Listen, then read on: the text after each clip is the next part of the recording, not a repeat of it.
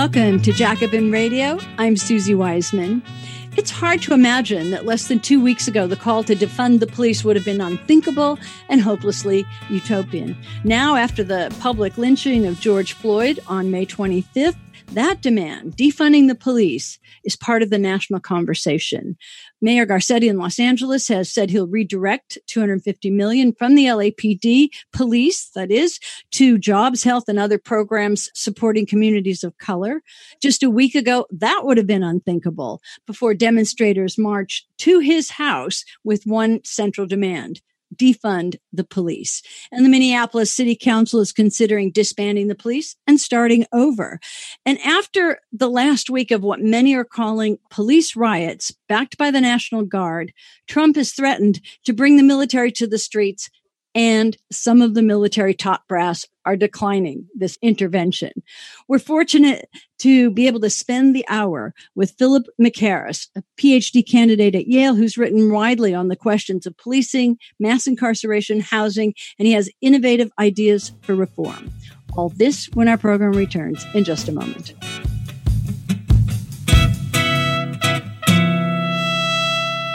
This is Jacobin Radio. I'm Suzi Weissman. Well, I'm very pleased to have Phil McHarris with us. He's a writer and PhD candidate in sociology and African American studies at Yale University. His research focuses on race, housing, policing, and mass incarceration. And you can read his recent pieces in the New York Times and Washington Post. The one in the New York Times was May 30th. It's called No More Money for the Police in the Washington Post why does the Minneapolis Police Department look like a military unit? And we're very pleased to have him with us today for the hour. Welcome, Phil. Thank you. In your New York Times op ed that was, you know, barely what, May 30th, you're mm-hmm. spotlighting the abject failure of a hyper liberal city like Minneapolis, uh, despite their apparent intent to make the slightest dent in the out of control uh, behavior of their police over so many years. So you point out that Minneapolis has been held up as a model of progressive police reform, and the department offers procedural justice as well as trainings for implicit bias, mindfulness, de escalation, and it embraces community policing officer diversity. It bans warrior style policing, uses body cameras. In other words, it's got the whole panoply of the reform measures that people are calling for, including uh, early intervention systems to identify problematic officers. Obviously, that didn't happen in this case with George Floyd. Apparently, they also received training on mental health crisis intervention and they practice reconciliation. So I've just given all of that, but we know that it's been futile.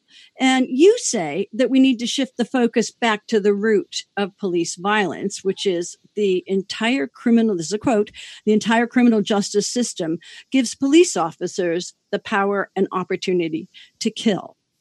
So, you know, before I ask you just further, we should say that today we're seeing demonstrations and protests across the breadth of the United States, small towns, larger towns, big cities, and it also traveled all over Europe. So a nerve has been hit. And I'd like to have you begin by elaborating on this central point. How do we take that power away from the police? You start by suggesting one key is to reduce the police contact with the public, which would mean changing policies so that the police aren't in charge of responding to such incidents of substance abuse, domestic violence, homelessness, or mental health. And instead, you propose that other kinds of workers would, uh, or response teams would, would uh, handle them. And you also propose taking money now allocated to the police and prisons and spending it on education, housing, housing, economic security, etc. So let's just ask that obvious question. If it's really an issue of shifting already existing funds away from the police and using them to the ways that you suggest would be more effective in reducing police violence, why would there be any opposition to that? Yeah, I mean, I think it's multiple levels. The one I've been spending a lot of time recently thinking about is really the idea of policing and this idea that police keep people safe um, and that police are the stewards of public safety. That idea is it's relatively novel. For most of the history of police, they weren't seen as this legitimate you know, apparatus that sort of provides public safety. They were largely seen as illegitimate uh, and there to enforce racial and class orders. And so, you know, over time, specifically in the early 1900s, we see that there started to be a shift. One of the major shifts was that they started to adopt a, uh, sort of paramilitary structures, which they were adopting from the imperial military.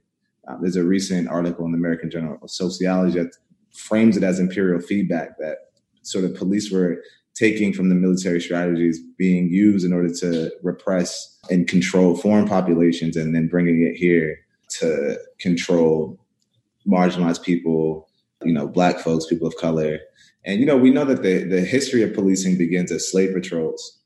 And so over time, you know, the mid, early to mid 1900s, police started to go through what is called a professionalization era, in which they started to try to, in, in large part, rebrand themselves as being legitimate and, and relatively free of corruption outside of a few bad apples.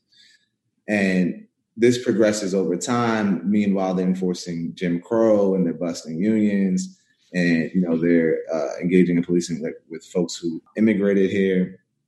And really, in the mid century, 1950s, and then really 1965, Lyndon B. Johnson passes this Law Enforcement Assistance Act. In his language is where the police officer is the frontline soldier in the war on crime. That that was the beginning of a federal pathway to fund policing. So that that t- continued over time, and the local and, and state structures followed suit and began to fund more and more fund policing and give them more power as well as the Supreme Court. Basically, there was this like effort to, all right, we need to empower the police more and more and more, and across the board, including funding. So decades go on, and you know police continue to get funded at the expense of things like schools and healthcare and hospitals. Mm-hmm. and really it's not only in resources it's the idea that police are incapable of, of creating public safety and that they're legitimate. So that is one of the major ideas that when you say defund the police reimagine an entire system people say well you don't care about safety then. You don't want safe communities. And really that's that's not the matter. And then the police have also been able to, to achieve power politically with unions and just the size and strength of departments that they also create effects with uh, elected officials and people they you know in many ways to get the approval and to get to make sure that police unions and police departments are on board with you they clamor to to police. And it's something i wrote about in january around um, the democratic primary and how people were talking about criminal justice reform but not talking about slashing police budgets because that is seen as like anti-safety. Well, let me go back a few minutes because uh, you know I guess we should just maybe say that it's really hard to imagine that just two weeks ago uh, any of this conversation would have been unthinkable and maybe even right. thought as hopelessly utopian. But now, you know, as we've seen after the public lynching of, of George Floyd on May 25th, and then, you know, this demand defunding the police has grown and right. it's now part of mainstream conversation. And in fact, even here in Los Angeles, Mayor Garcetti has said he's going to divert 250 million from the police to funding community, well, healthcare, public services in the community. So I want to go back though from that because um, just to pick, you know pick up on some of the things that you've just said, and that is about how in this effort to professionalize and uh, increase expenditures for the police the focusing you know has been on policing and and not on um, or maybe instead of looking at what's causing this situation in the first place. And you began to mention it which is of course austerity cuts to public services um, dismantling of the welfare state. And that's often as you also say not just now but in your articles as well that this has been led by democrats and the point would be that for, you know, for the Democrats, this has been a way of going along with the cuts. Uh, while at the same time winning the support of the white working class population and even some blacks who are affected by crime. And you've just given us a very quick, uh, you know, history of that development. But I guess one of the things, and I know you wrote an article, uh, an academic article on the radical increase in funding that came through grants from the Clinton crime bill and later the uh, Homeland Security. And in your Washington Post article, you go back, as you just said, now to the 40s and then to the Johnson War on Crime that was then, I guess, added to and fueled by Nixon's war on drugs. And then Clinton opportunistically triangulating after Dukakis was seen as soft on crime. And we remember uh, George H.W. Uh, Bush's Willie Horton ad. So they went whole hog on police spending. Maybe you could just talk a little bit more about that history. Yeah, no, for sure. I mean that that's sort of like the the more immediate history. You know, there's the element of the the war on drugs, the war on crime. Often these banners become also reasons and covers to increase police funding. And then sort of the anti-black hysteria associated with the crack cocaine epidemic. Yeah, but in terms of most recently, Democrats, in order to appeal like they were not soft on crime, really became ardent. And I mean, Biden was the architect of the Clinton crime bill. And so, and he's pivoted around taking accountability for it in any meaningful way. But, you know, Democrats, and that, that it's at the federal level, it's at the state level, it's at the city level, that it became sort of commonplace to say we need to increase police spending. We need more police on these streets. That's what's going to keep people safe. And it really became a broad, sweeping idea that many people bought into. You know, I I said jokingly the other day, but it's like the biggest PR stunt of the century is police convincing people that they're legitimate.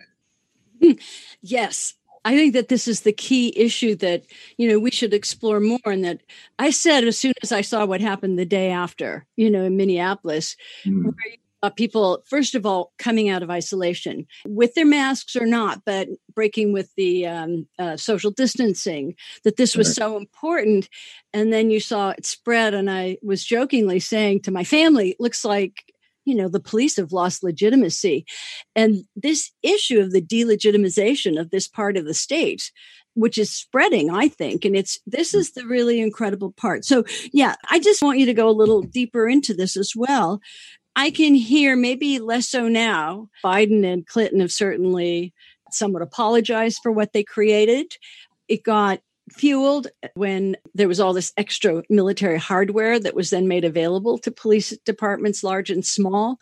And we what we see right now is is absolutely the word incredible has to has to be said this sort of military like force carabineros we call them in chile uh, militarized police essentially seeing uh, peaceful protesters as enemies. But but i want to go back because in the buildup of this, we started, I started to say that there was the dismantling of the welfare state.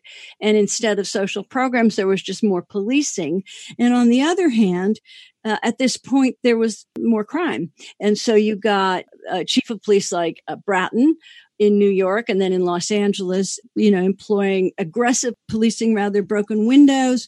And they take credit for that, bringing down uh, the crime rate. Maybe you could just comment on that there's no, I mean, evidence has shown that that was not the significant driver of the decrease in crime, and that all around the country, it's called the Great Crime Decline because it was a phenomenon that's seen all, and it's still, you know, relatively not fully explained, but it was just all over the country, regardless of what whatever was going on with policing, crime just started to decline.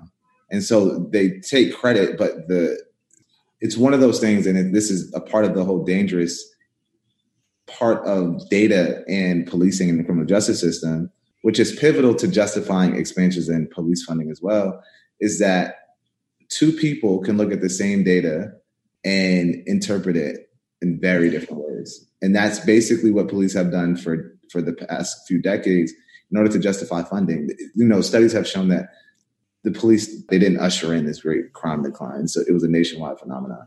But they take credit for it because they have to re-legitimize themselves and they use statistics and sort of this the interpretation of it in order to prove why they're a public good.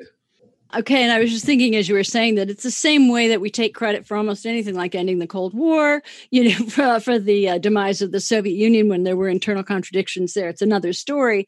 But then there's also the story of for example, why NATO is even still around. And it's that these bureaucracies, once created, are very difficult to dismantle. Okay, so I think you've um, kind of stated this, and it goes back to then, you know, this other broader question about using policing, aggressive policing, as the awful alternative to actually having a welfare state and having jobs and the rest of it. But now we're seeing, and this, you know, kind of shifts it, you know, this incredible rebellion. And it's so widespread and has, you know, widespread support. It's absolutely extraordinary. And it's in liberal city after liberal city, and liberal politician after liberal politician are showing their willingness to support this, even after just two, three weeks ago talking about in new budgets having even more policing.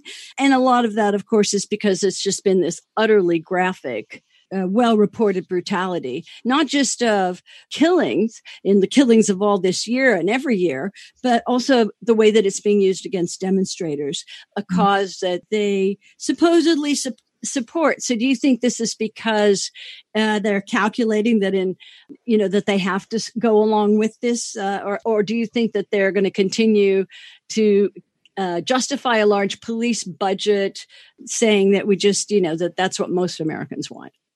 Yeah, I mean, I think it's it's probably a convergence of a few different things. I think one, it comes at a strategic time because because of the coronavirus pandemic, cities are already struggling to figure out budgeting.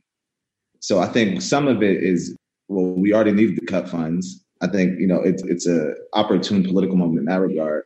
I mean, I think the other piece is is that one of the biggest things that have happened, and this has happened when we look at like decade after decade after decade, and we see sort of these moments of protest eruption in response to police violence. Mm-hmm. And even in the 60s, the Kerner Commission reported that at least 50% of the, the urban rebellions were prompted by police violence. Right. And so we continue to see this these cycles of police violence over and over and over again. And basically, what has come out of it are these liberal reform demands. Community policing comes out of the 70s on the heels of the urban rebellions of the 60s. And so, in many ways, you know, when when instances have happened, leaders, politicians, they've gathered and they said, okay, how do we reform this? How do we fix this? And most of it has been throwing more resources and money and power at them. So it's like, okay, let's let's give them some trainings and you know what they really need is some implicit bias stuff and you know well maybe if we give them body cameras everything will be solved but uh-huh. now i think because of organizing and just to just as a context of the, when i first got involved in sort of invest divest work conversations was in maybe 2014 2015 with organizers and activists.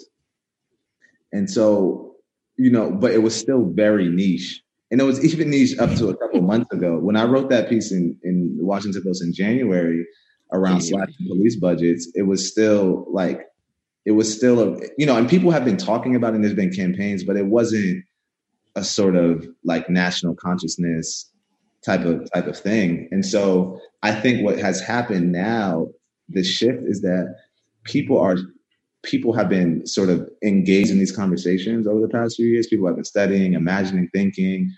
You know, Durham Beyond Policing had a successful campaign to divert funds from policing. Liberate MKE had another successful campaign where they were able to divert uh, money from policing towards community infrastructure. This was a couple months ago. In New York, they've been pushing to decrease the six billion dollar budget for you know for years now. And in Minneapolis, ironically, I didn't even realize, but I, there was a piece that I wrote in Black Youth Project, and it was about how in it was in January how organizers in Minneapolis with the Reclaim the Block Coalition were organizing to reduce the budget and to divert funds elsewhere but the city council and mayor refused to listen to them. So you have this, you know, it was this this concerted effort, and they did not listen. They ended up raising, they ended up increasing the money, and so it was a moment where I'm like, wait, I feel like, and I looked, and I'm like, oh wow, this was Minneapolis, and so now we see, that, you know, they, they're held up. The city council, mayor continue to give them funds, and then now the human impact of increasing police resources and police power leads to death, murder, violence, you know, and all of the other kinds of routine violence that that police engage with people. But now the difference is in Minneapolis on the ground, for example, they had been doing these campaigns for years. So people have already shifted. Some like organized activists have already shifted away from this idea of let's reform the police to be legitimate. And so I think it's kind of like this perfect storm where now it's like people have been working, people have been, you know, thinking about this, people have been engaged in activism, their campaigns have been happening. So this moment happened, and I think there was enough leverage and mobilization and folks sort of shifting the narrative to where it kind of it just blew up and then it, it just it, it, caught up it's like wildfire. And now the minneapolis city council rather has made announcement that they're looking into the process to dismantle the entire police department and reimagine public safety yeah, this is the most radical ever. And I, and I, think you're right, actually, Phil, to, to start out by saying that what we've been seeing across the country has been essentially a police riot backed by the National Guard maybe not, you know, and I saw that just yesterday in Los Angeles trying to get to a demonstration that was completely blocked off and it's just yep. such a heavily armed presence. But, and then on the other hand, you know, you're seeing that all over the country now, all these videos are going viral of the way the police are just out of control. And then you have this, you know, president who makes this idiotic statement about you know being the law and order president and you'll have the military intervening in the public space and then you have the military starting to break ranks. So we're in a all of this to say we're in a unique moment. But but on the other hand you know uh, we have it, it would say we have this promising road ahead and you have you know not just liberal politicians jumping on board, but even like sections of reactionary capitalists, like, you know, the NFL commissioner. Now, of course, that's seems it's got to be pretty much uh, opportunistic, you know, monetary reason. But on the other hand, he genuinely appeared to have been moved. But what you're getting, I think, is seeing that the establishment has acknowledged that the movement that we're seeing in the streets right now is mm. doing the right thing. And that when liberal politicians have continued to repress it, the hypocrisy couldn't be more clear. And, and I know that, you know, this is just another aspect of it because I saw that your PhD is uh, looking at housing as well, housing and repression. And, and it's not necessarily this, but, uh, you know, New York always, you know, talks about how wonderful it is now, but it's essentially made it so uh, expensive that the poor have moved out of the city. And so again, it's just like, you know, bringing up more of this class issue. Can you comment on all of that? Uh, yeah, I mean, but so- essentially, just uh, how it's become the thing for the governing class to adopt these measures, at least verbally, at the same time as you know, touting how wonderful it is now that we've gotten rid of crime. Yeah, I mean, I think what a part of is happening is that one, it's it's the scope that the ways in which this has sparked the level of protest that has been, you know, you see it all over the country. I think that's one piece because governments respond to people power. So basically, and, and I think a part of the a key part of this is is that it's also not only black people in the streets. It it cuts across race, and there's a lot of folks I would go to assume, but like probably disproportionately poor and working class folks. In addition, I think, it, but it cuts across race, and you know, there's a variety of people who are now also protesting and it's like the level of size and i also and this is what i think is an, important piece of all this is too is that police are sort of they're the public facing and the most common government officials that you interact with on a daily basis and so there's some work by Vesla Weaver, for example, that sort of shows how criminal justice contact can shape your the way that you perceive and understand the government more broadly. And so I think there's also something happening where people are sort of just seeing the broader failure of the entire sort of like the ways in which our, our government and, and social structure is set up. And I think, you know, part of it is also like it's a time where the government failed to respond in an appropriate way to the coronavirus pandemic. Over 100,000 people have died. Joblessness is widespread. Poverty is widespread and that also is cutting across race as well.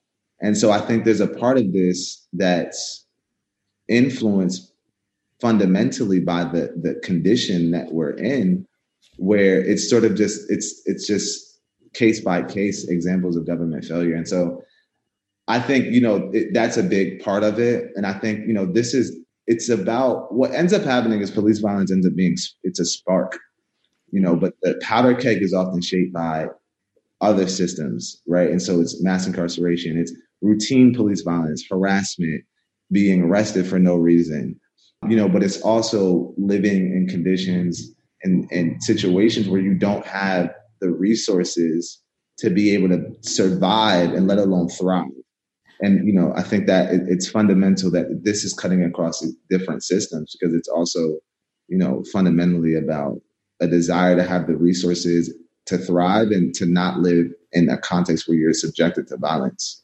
routinely. You know, I think these are really important points, Phil McHarris, and I, and especially, you know, this issue that at the time of Occupy, we saw, we did see a cross section, but it was principally young white people who were fighting for their own future and shifting the conversation from, you know, the grand bargain at the time to the one of the 99% in inequality, because after the crash of mm-hmm. 2007 and 8, you know, uh, Wall Street got fixed, but not Main Street. And that was incredibly important, but it wasn't as widespread, even though it was broader than anything we'd seen for a long time.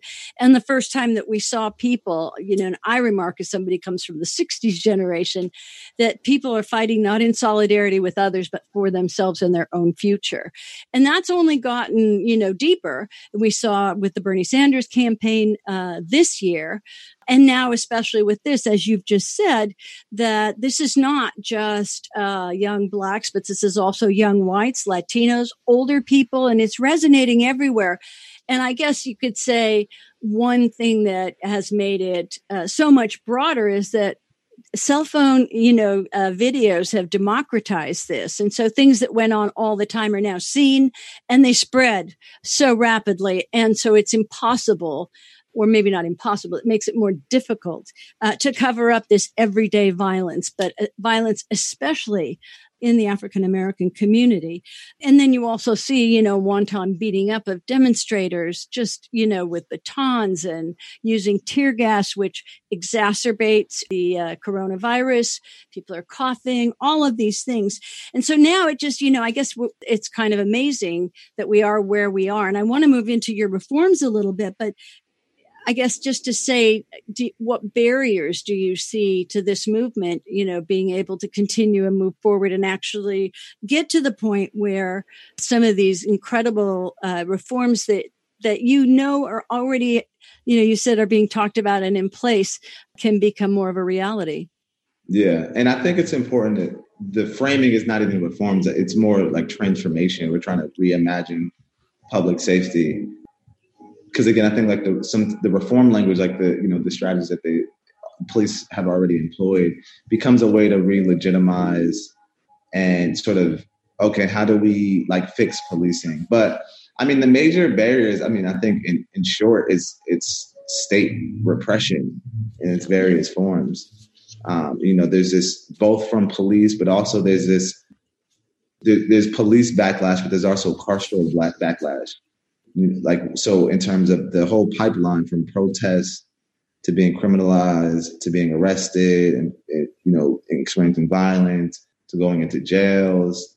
And you know now the in new york for example a judge temporarily suspended supreme court uh, ruling that says that you have to be arraigned within 24 hours and so, you know, and then it's the overcharging, and then it's the president to teach a lesson, which the president very explicitly said, you know, it, you have to criminalize and teach, you know, these people a lesson to avoid this from happening in the future. And so I think, you know, really a state repression. I think that's the the the major the major thing. And you know, the president has allowed the DEA, for example, to conduct surveillance on protesters and has marshaled basically every federal authority and power that he can to disrupt and, and criminalize protests and protesters. And so I think, yeah, I mean, it's the it's the piece around state repression. I think a part of it too. I think with this nationwide rebellion is that one, it's I think it's a, it was a, it's been a moment of grieving because so many people have been dying. I think it's also that people don't have jobs, and so usually when you would say, all right, I'm not going to go to this protest because I don't know, like I might get arrested, the police might act, I don't know. when you don't have a job, that level of hesitation might not be there to the same regard. So you might feel more sort of, all right, now I'm going, I'm going to protest, I'm going because we're living at a time where it's like people have been isolated and also people don't, a lot of people are jo- jobless. And so it kind of creates a context where it's like people, it's a Tuesday is for what, like we're going to the protest because what else are we going to do, you know? And also that that's all occurred with little federal intervention. That stipend that they gave, it, it's, you know, we know that that is not enough and it's that we live in the richest nation in the world and it's allowing people to starve and go hungry and jobless with without much of course it's going to help it's not to say that it's not you know the, the stipend that happened is not, but it's it's not nearly enough in any regard and we can look to canada you know which implemented monthly stipends much more as you know as an example of a government that at least not to necessarily valorize you know because i'm sure folks have their issues with canada as well but at least to relative to the US, prioritizes people more than it does profit. You know, you've been sort of saying, and we've both been you know saying that this is really a problem of the system that we live in.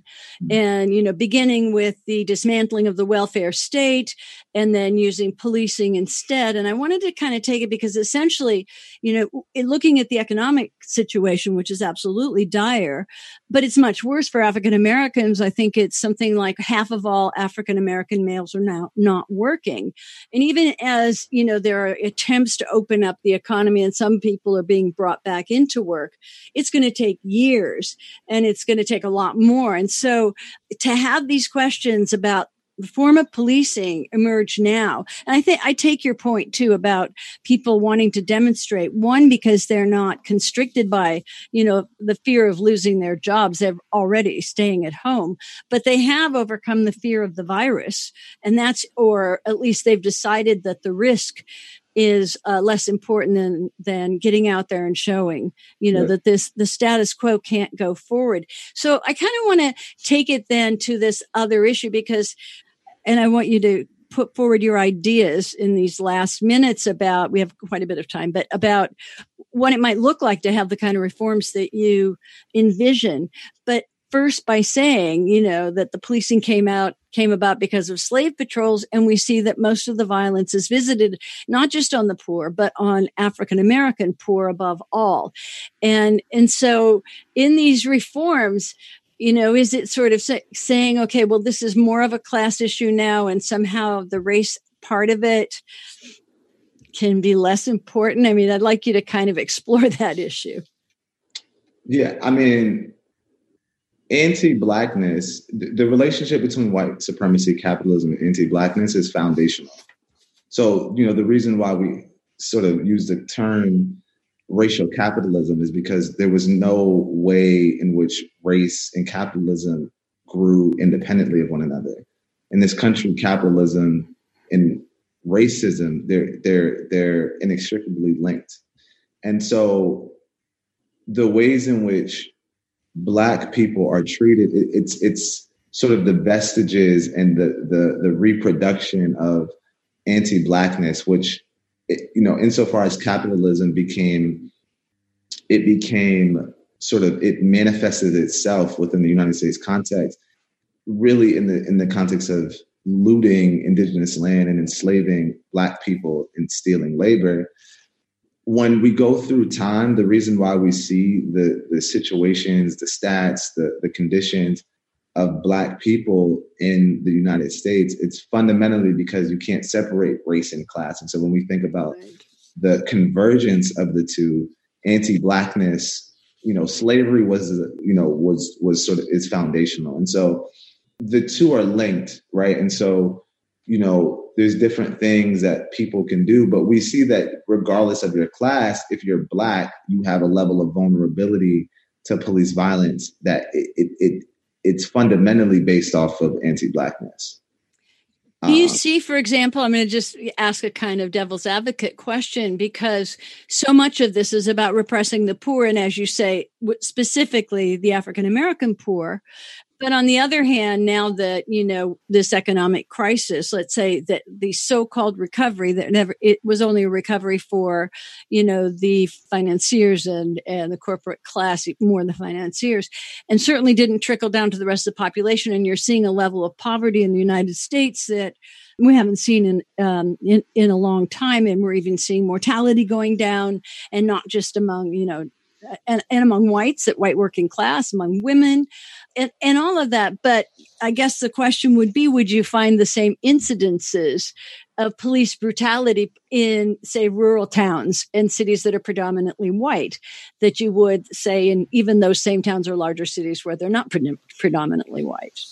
Yeah, you wouldn't. It, it, and that's why, because the, the institution of policing and the ways in which police violence operates, it's there's a you know it's there's a reason why disproportionately black people. I say that to say that police violence does not only affect black people. I just i'm saying that to center the ways in which it's you know the, the gratuitousness and the there's a reason why we see and sort of like the, the the disproportionality of it is structured in the way that it is. But police also disproportionately kill indigenous people. Police disproportionately enforce and police poor people immigrants and so it's it's not a it's not a matter of the way I, I, framed it to begin with was just to say that it's not flat. It's not just police enforce the same with every community always. And you know, and so but I but race and class, all of these things are, are linked and they're, they're they're linked in a way that if you're poor and white and you're poor and black, the way that you're going to be treated by the police is fundamentally different. And not just in, in instances routinely over time, but that's not what we're seeing now is that at these protests, the cops don't care if you're black, mm-hmm. white, Latinx, I mean, and this is why I think people Old. are yeah, like this is why I think people are realizing because now the police are showing the world how they treat, you know, black people routinely. Yeah. And it's the sort of I think that's it's it's the people are seeing like, oh, this is policing. And so, you know, in, in some ways, I think again, police began as slave patrols, but they also were used to bust up unions in different parts when new white Americans came into the country before they became quote unquote white, you know, to sort of police white people, immigrants from, you know, from various parts of parts of the, the world. And so, you know, police have always been used as a way to maintain racial and class orders. One thing that, you know, since you brought it up and it's clearly part of the roadblock to reform or to dismantling and starting over is the strength of police unions. And I see, I saw a quick headline today that the AFL CIO is discussing whether to get rid of the police unions in the AFL CIO. And the, we certainly saw, we saw it in New York, we see it in, in uh, Minnesota, that the police union is a gigantic, you know, powerhouse and obstacle to changing absolutely anything. And, and, um, and we on the left, of course, have discussions about about what kind of unions, you know, they are that are police unions or correction officer unions, what kind of a role they play since, you know, unions are, are supposed to be about defending the interests of working people.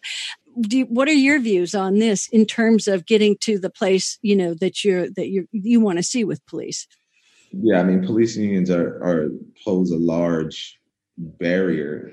It's definitely a large obstruction um, in the ways they mobilize against things that can can transform. Yeah, and and like they, you know, they have resources and they also have political power. Yeah. And you know, they that whole that whole piece around if you're running to be a local elected official, having the backing of a, of a police union can be very beneficial.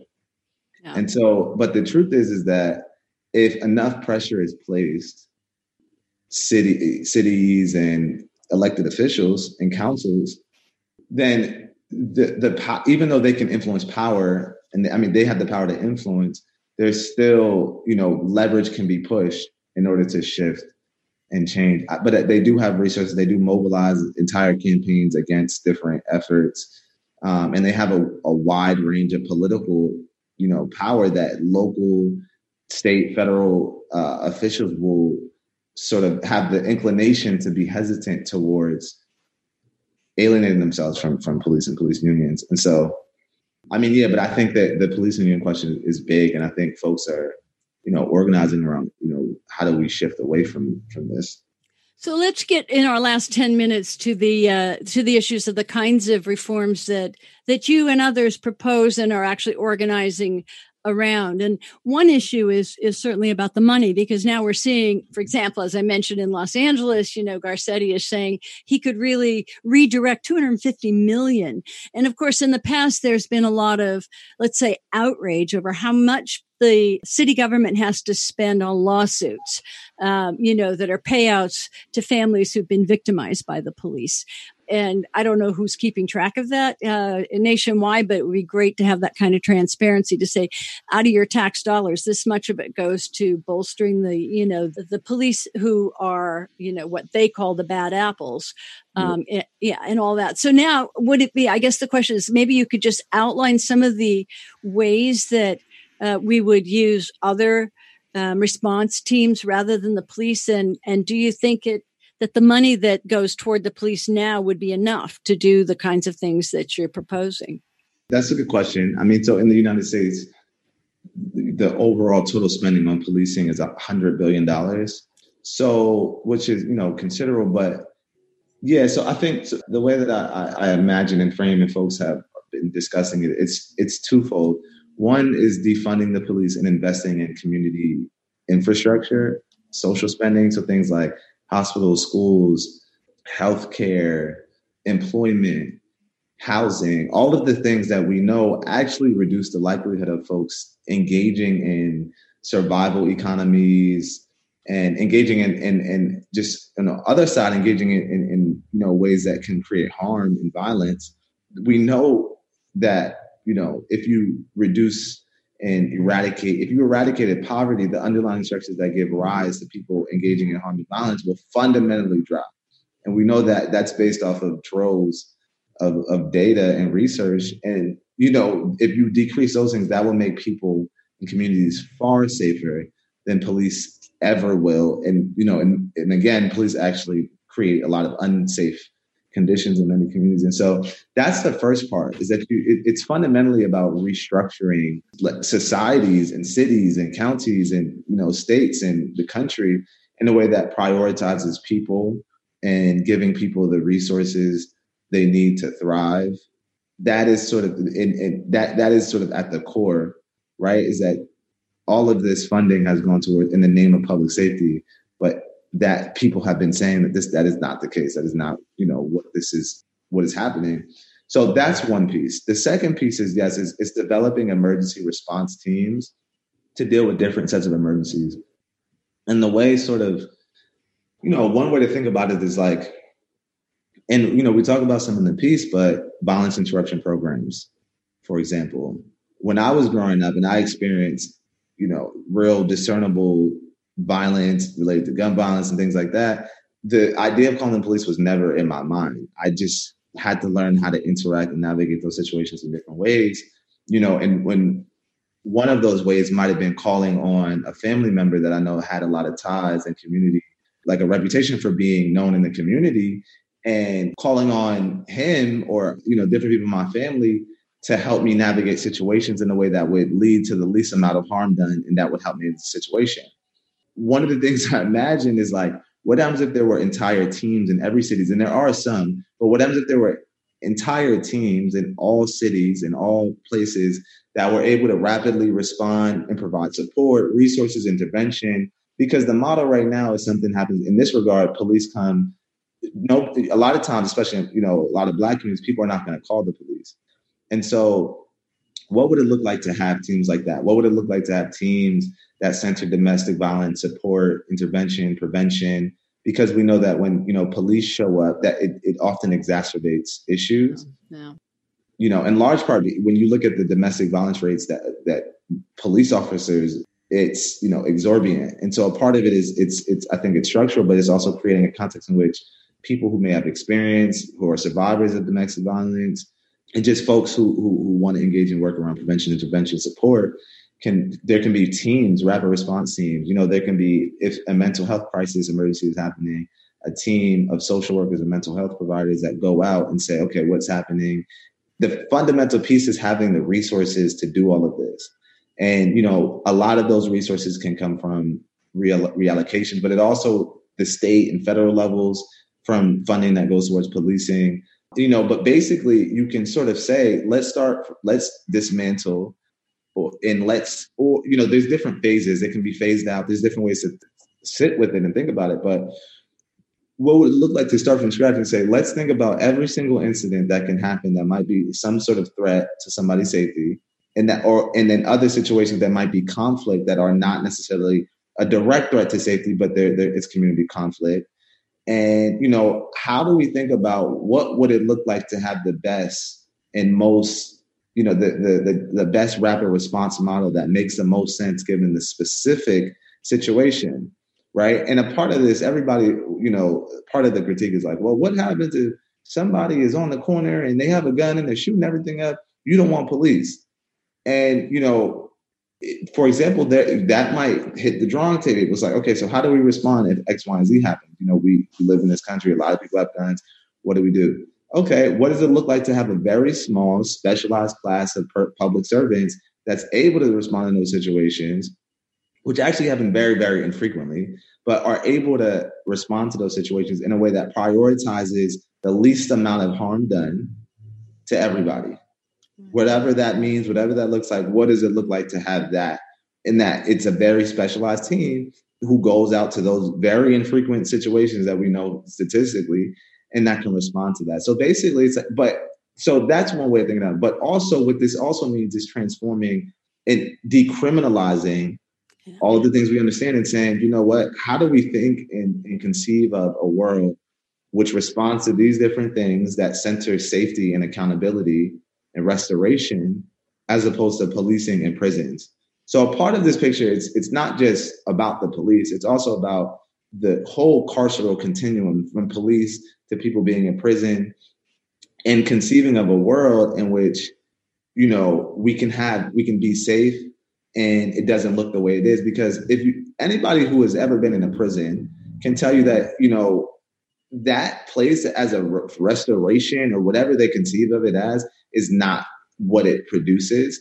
And you know there's different ways to engage in accountability to give people who were harmed what you know they need to feel restored and transformed by the experience that does not look like criminalization policing and you know in, in, incarceration and also there might be certain situations where someone is do, engaging in continuous harm and there's processes that happen, but it doesn't stop. And it's not to say that there might not be somewhere, someplace where they can go and still live and be treated like humans, but still given the opportunity and potential for, for transforming as well, but recognizing that for whatever reason, they might be a harm to that community. And so it's not like a, a pie in the sky idea. It's very, you know, very real, very grounded. And many folks have been engaged in different sorts of work that we can draw on. And in other ways, we have to innovate. But what we know is that this model that exists right now is not working. Justin, uh, I want to thank you so much for all of that. I just want to, I guess, finish in the last minute or so and ask you if you're optimistic, given the level of, you know, incredible support for and the demands now to defund the police and start over. And people are starting to think about that. And given that, you know, presumably Biden is going to be the next president, you know, I, I, it's just asking you to speculate and give me your level of optimism that this kind of change is a possibility. Yeah, I'm optimistic. I'm definitely optimistic. I think, you know, different places, different cities, different locations, every strategies are going to look different. What happens in Minneapolis might not look like in New York. So, New York, it might be a much, much di- more difficult lift, but maybe one way of taking resources and power is to say, okay, in New York, you know, we're going to keep pushing for this. But in the meantime, as a strategy, we're also going to push demilitarization and we're also going to start disarming cops right? So there's different ways to phase it. There's different ways to, you know, take resources, power, um, and authority away. But I'm optimistic. I mean, like I mentioned earlier, I've sort of been thinking of like very intensely about invest, divest, diverting funds for, I would say, the past five years. And it also takes shape in how I conceive of my dissertation work and my research. And I've never this I've never seen a moment like this. I mean, to the point where every, I, I can mention defunding to anybody, and like most people have seen it, heard about it. They might not know what it is. You know, people are saying, "Well, what's abolish the police? What's defunding?" It's it's honestly, I think it's this is a shift, and I think the the a priority needs to be to like continue this moment, keep pushing the piece around you know alternatives and, and, and investing in the you know communities and uh, you know social spending, but also maintaining fundamentally that policing is illegitimate. That's perfect. Thank you so much. And I really want to thank you for that contribution, Philip McHarris, and, and tell the listeners to go out and read your articles in, in the New York Times, May 30th on no more money for the police, the Washington Post, but also just, you know, do a Google and you can read the rest of it. Philip McHarris, thanks so much for joining us today on Jacobin Radio. Susan, I appreciate it.